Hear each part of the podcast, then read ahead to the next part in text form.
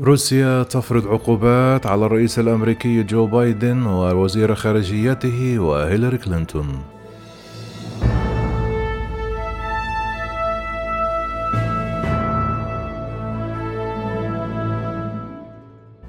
أعلنت وزارة الخارجية الروسية يوم الثلاثاء فرض عقوبات على الرئيس الأمريكي جو بايدن ووزير خارجيته أنتوني بلينكين في مسعى من موسكو إلى الرد على إجراءات فرضها الغرب بعد انطلاق العمليات العسكرية الروسية في أوكرانيا المجاورة.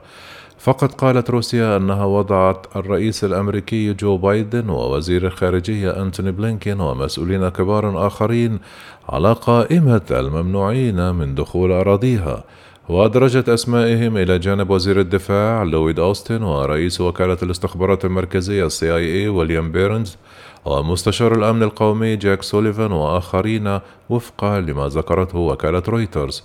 وأوضحت أن قائمة الممنوعين تضم ثلاثة عشر فردا منعوا من دخول روسيا ردا على العقوبات التي فرضتها واشنطن على مسؤولين روس. كما شملت العقوبات كذلك وزيرة الخارجية السابقة هيلاري كلينتون. لكن وزارة الخارجية الروسية قالت أنها تحافظ على علاقات رسمية مع واشنطن.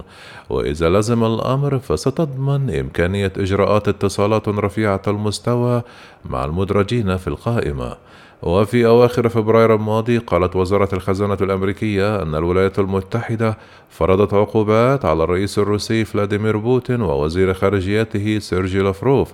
ووزير الدفاع سيرجي شويغو ورئيس هيئة الأركان العامة فاليري جراسيموف بسبب العمليات العسكرية الروسية في أوكرانيا. وموازاة مع ذلك فرضت الولايات المتحدة إلى جانب حلفائها في الغرب عقوبات على أثرياء روس يقال أنهم مقربون من بوتين وأكدت واشنطن مرارا أنها لن تتدخل بشكل عسكري مباشر في أوكرانيا لأن ذلك سيؤدي إلى اتساع نطاق المواجهة وربما يكون شرارة لحرب عالمية ثالثة وتعهدت الولايات المتحدة بالمضي قدما في فرض عقوبات شديدة ومؤلمة على روسيا وتوعدت كل دولة تساعد موسكو بأن تلقى نفس المصير.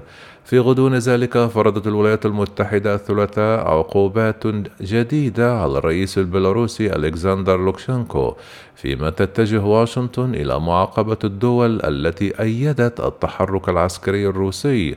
ووصفت وزارة الخزانة الأمريكية لوكاشنكو بأنه رئيس حكومة فاسدة في بيلاروس تفيد شبكة محسوبياتها دائرته الداخلية ونظامه كما فرضت واشنطن عقوبات أيضا على زوجته.